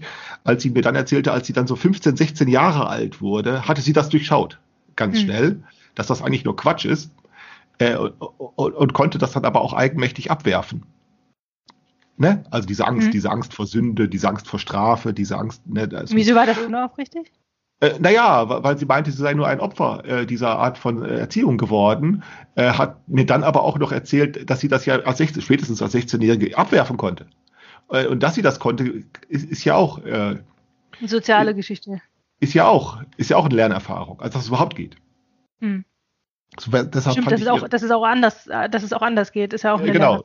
Genau. Kontingenzaufdeckung. Ne? Äh, ja. Äh, genau. Äh, und auch das ist ja eine Lernerfahrung, auch das ist ja Sozialisationsergebnis. Deshalb fand ich ihre, Ihren Bericht darüber nicht ganz aufrichtig. Aber darüber wollte ich nicht reden, weil, weil das geht ja gleich immer ins Psychologisieren. Äh, nein, ich finde Sexualisierung deshalb nicht, weil, ähm, äh, äh, weil, die, weil es auch Körpertatsachen gibt. Äh, das sind eben die Empfindlichkeiten des Körpers, das ist die affektive Selbstbewegtheit des Körpers, die auch bei Kindern eine Rolle spielt.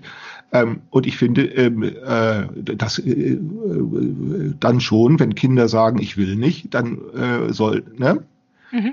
Aber was das ist es ja so. Sie sagen dann, du sollst lernen, Nein zu sagen, aber dann möchte ich sagen, wenn ich Kind wäre, acht Jahre, neun Jahre, oder was Sie unter sexueller Frühaufklärung verstehen, vielleicht schon sechs, sieben Jahre. Ich will dann Was, aber auch was sagen, verstehst du eigentlich jetzt darunter? Ich dachte, ich habe jetzt die ganze Zeit immer gedacht, du meintest so dieses, diese, diese, diese, äh, diese äh, Aufklärung. Also ich hatte in der fünften Klasse hatte ich Sexualkundeunterricht in, im, im Biologieunterricht, wo uns dann beigebracht äh, wurde, was es für, was es für Geschlechtsmerkmale gibt und, und Menstruation und so ein Kram. Das meinst du nicht?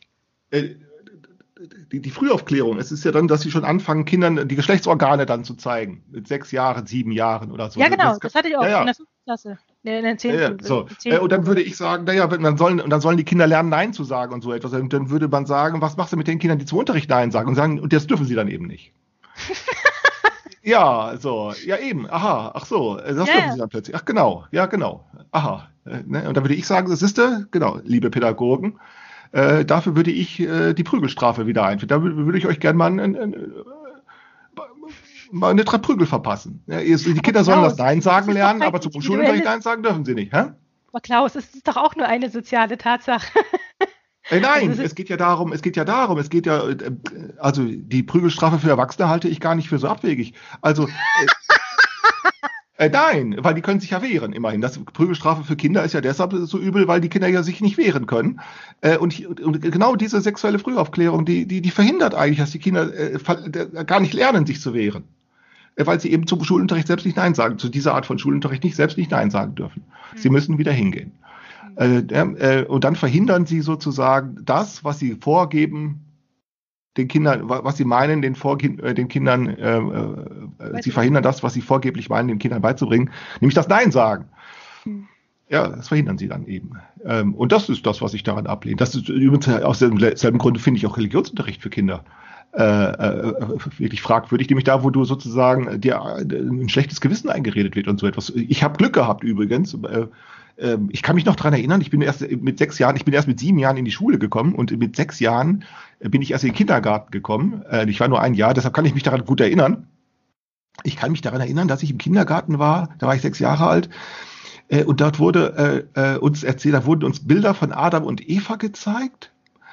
Äh, und ich kann mich noch daran erinnern, da, dass es hieß, ähm, und Adam und Eva erkannten, dass sie nackt waren äh, und dass sie eine Sünde begangen hatten. Ich weiß noch ganz genau, wie ich mir dieses Bild anguckte von den beiden, also die hatten irgendwo für Kinder geeignete, ne? Mhm. Für eine, war, war auch ein katholischer Kindergarten, äh, dass mir das völlig rätselhaft war.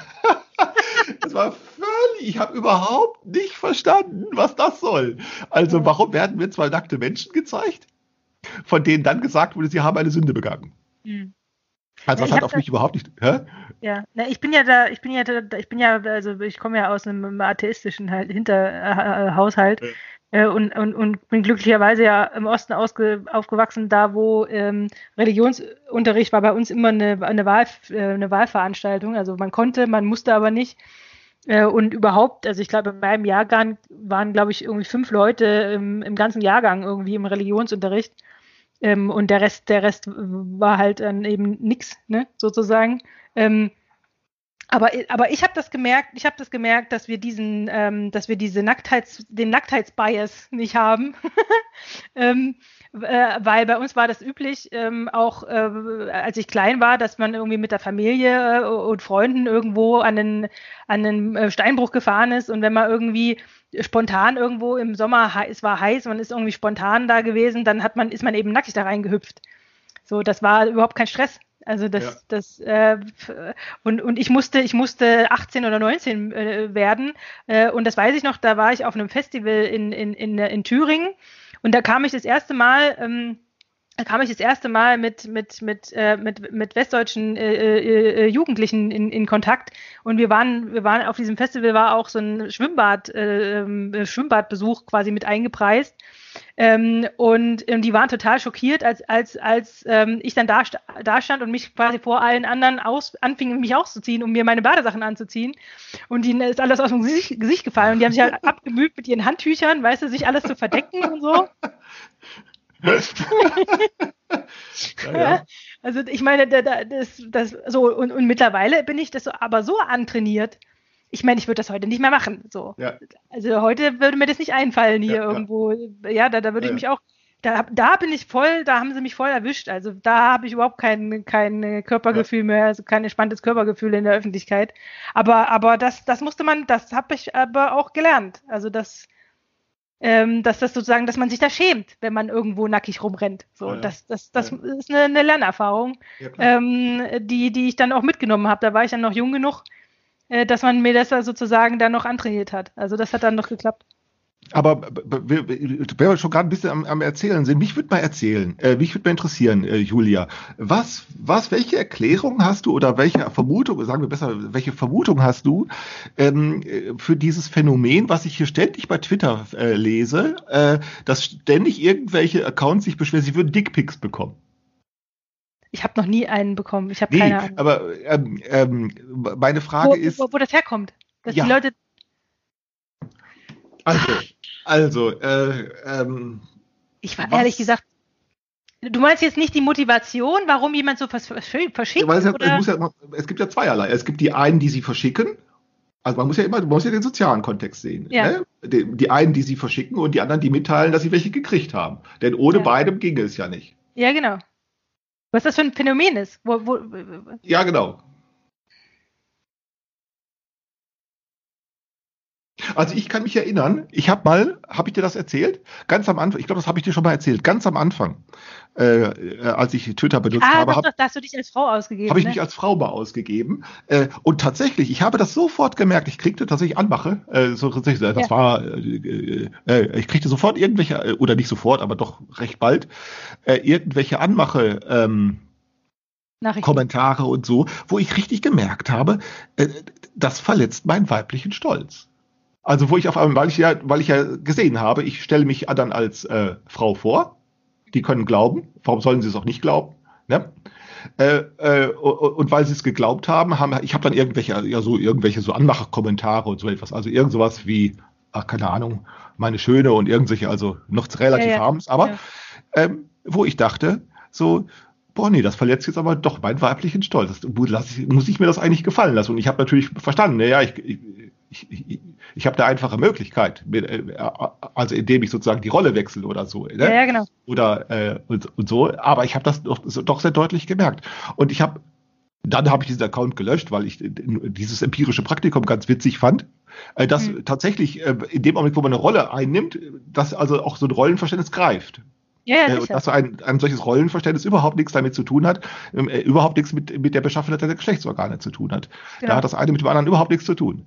Äh, Es kommt nur darauf an, äh, äh, bist du ja, bist du mit deiner, äh, bist du mit deiner Rolle einverstanden? Und ich war mit meiner Rolle einverstanden, weil ich sie ja selber gewählt hatte. Ja, genau. Äh, ähm, äh, ähm, Aber la- lass mich mal kurz, lass mich mal kurz darauf eingehen. Also, ähm, ich meine, ich, ich kenne natürlich auch die Kommunikation äh, über dieses Phänomen. Und was ich immer sehr, was ich immer sehr, wo ich immer schwunzeln muss, ist, wenn dann, wenn dann solche Frauen ähm, dann die Frage stellen, ähm, also es gibt ja, es gibt ja sozusagen, äh, äh, soll das jetzt, soll das sozusagen eine Anmache sein? Also soll, soll sozusagen der, der, der die Fotografie äh, de- des Penises äh, über- überzeugen, ähm, jetzt mit dem äh, Versender irgendwie äh, so. Also ich meine, das ist ja so platt. ja, eben. Äh, Das ist so platt, äh, dass, dass man da eigentlich davon nicht davon ausgehen kann, dass mit der Übersendung äh, eines Fotos von einem Geschlechtsteil, dass damit sozusagen eine Einladung zu einem Ja, genau. Gespräch verbunden ist oder Das ist irgendwie genau so. das Gegenteil, würde ich eher, ich würde eher sagen, es ist abstoßen. Es ist, es ist, es ist genau, und, und deswegen bleibt eigentlich nur übrig, es ist im Prinzip eine Art Macht Machtdemonstration oder irgendwie so, so, oh. ähm, also eine Art Machtdemonstration äh, oder, oder so, so eine Art Übergriffigkeit, äh, die, die, die da, da, da, keine Ahnung, irgendwie sa- sagen soll, so, ähm, ich kann mir alles erlauben, ich kann mir sogar, ich kann dir sogar ein Foto von meinem, meinem Schwanz äh, schicken und es passiert gar nichts. So. Du musst dich da, du musst es ja angucken und du musst dich damit auseinandersetzen. Ähm, Aber was mich dann wundert, ist, warum die Frauen das dann mitteilen. Also ich, also ich meine, weil man sich mein- angegriffen fühlt, weil man sich Ja, aber ich würde, es würde meinen weiblichen Stolz verletzen, das dann anschließend mitzuteilen, weil ich das so abscheulich finden würde, dass ich dann sage, also am besten sofort blocken und Ende. Ja, das, Also- das ist aber erstmal nicht selbstverständlich, weil das ist wie bei, wenn du du musst dir vorstellen, das ist wie bei so einer, bei so einer, ähm, ähm, bei einer so einer, äh, jetzt mal ganz extrem, bei einer, Vergewalt einer heimlichen Vergewaltigung. Ja, also Ja. äh, wenn du vergewaltigt wirst äh, als Frau, ähm, ähm, wenn du das niemandem sagst, dann gehst du daran zugrunde. es ist im Prinzip, ist, ist, das ist eine Form des, der, der, der Verarbeitung und der Selbstüberwindung und der Selbsteinordnung, dass du sowas mitteilst, einfach weil es eine Verletzung ist. Äh, eine Verletzung äh, deiner, deiner sozusagen, wie soll ich sagen, deiner ähm, ähm, ähm, nicht Integrität, wie soll ich das sagen? Ähm, ähm, Selbstwahrnehmung. Ja, deiner Selbstwahrnehmung und äh, deines Selbstwertes und deines ähm, äh, du fühlst dich ja respektlos behandelt und, äh, und, und bei einer Ver Vergewaltigung ist das natürlich noch extremer. Du bist, du wirst körperlich verletzt, du bist, ja. Äh, du wirst als, äh, als, also du bist überhaupt, also wenn man jetzt in dem Subjekt-Objekt-Paradigma sprechen würde, würde man sagen, man ist halt kein Subjekt mehr. Ja. So.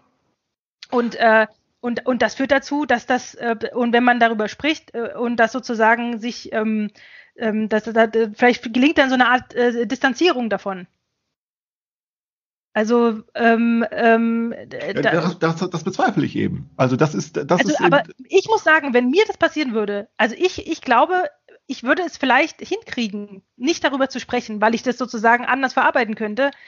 Ähm, also ich meine, so, so, so, ein, so, ein, Penisbild, das würde mich jetzt nicht, nicht äh, äh, also da würde ich jetzt nicht weinen äh, zu Hause sitzen oder so.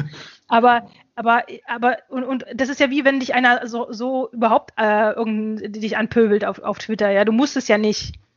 Du musst es ja, ja aber, ja. aber du willst, du, der Instinkt ist aber, du willst es ventilieren. Du willst es deinen Leuten zeigen, sagen, mhm. guck mal hier, was ein Idiot, der kommt hier reingeschissen in meine Timeline ähm, ähm, und will irgendwas von mir oder so.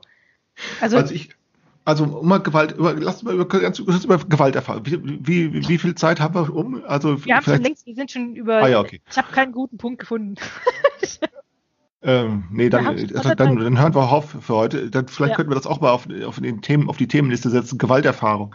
Ähm, ähm, weil es ja irgendwie was damit zu, zu tun hat. Also, also, denn es ist ja klar, Gewalt oder sagen wir besser Verletzung, denn die Verletzung ist ja sozusagen äh, äh, die Verletzung und Trauma ähm, ist ja ist ja nicht notwendigerweise an eine Gewalterfahrung geknüpft. Ähm, genau. Mh, ja, gut, dann lassen wir es für heute, ähm, ja. weil ich finde das so seltsam. Also, also ich würde mich, also ich, also ich kann mir das zunächst nur vorstellen.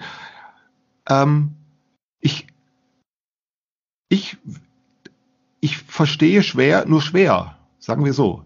Ich kann nur schwer verstehen, warum das nicht den weiblichen Stolz der Frauen verletzt, darüber zu berichten. Meinen würde es verletzen, weil ich denke, was, warum soll ich mit anderen darüber reden? Also, oder warum, was, was hätte ich da anderen, was hätte ich da anderen noch mitzuteilen? Ähm, aber okay, das fällt mir schwer. Aber dann können wir, dann nehmen wir das doch mal auf. Dann können wir doch das nächste Mal darüber sprechen. Über sowas. Weil ja. ich, ich kann das jetzt so, da müsste man wirklich nochmal eine extra Folge machen. Ja. Ja, machen wir das so. Aber nicht mehr in diesem Jahr. Dieses Jahr machen wir, für dieses Jahr, ja, ist, ist ja, ja nur noch ein paar die Tage. Die Folge dieses Jahr. Ach ja. Stimmt. Ja, ja, dann wünschen wir unseren Hörern ein frohes neues Jahr. Ja. okay, also erstmal alles Gute. Mach's gut. Tschüss. Später.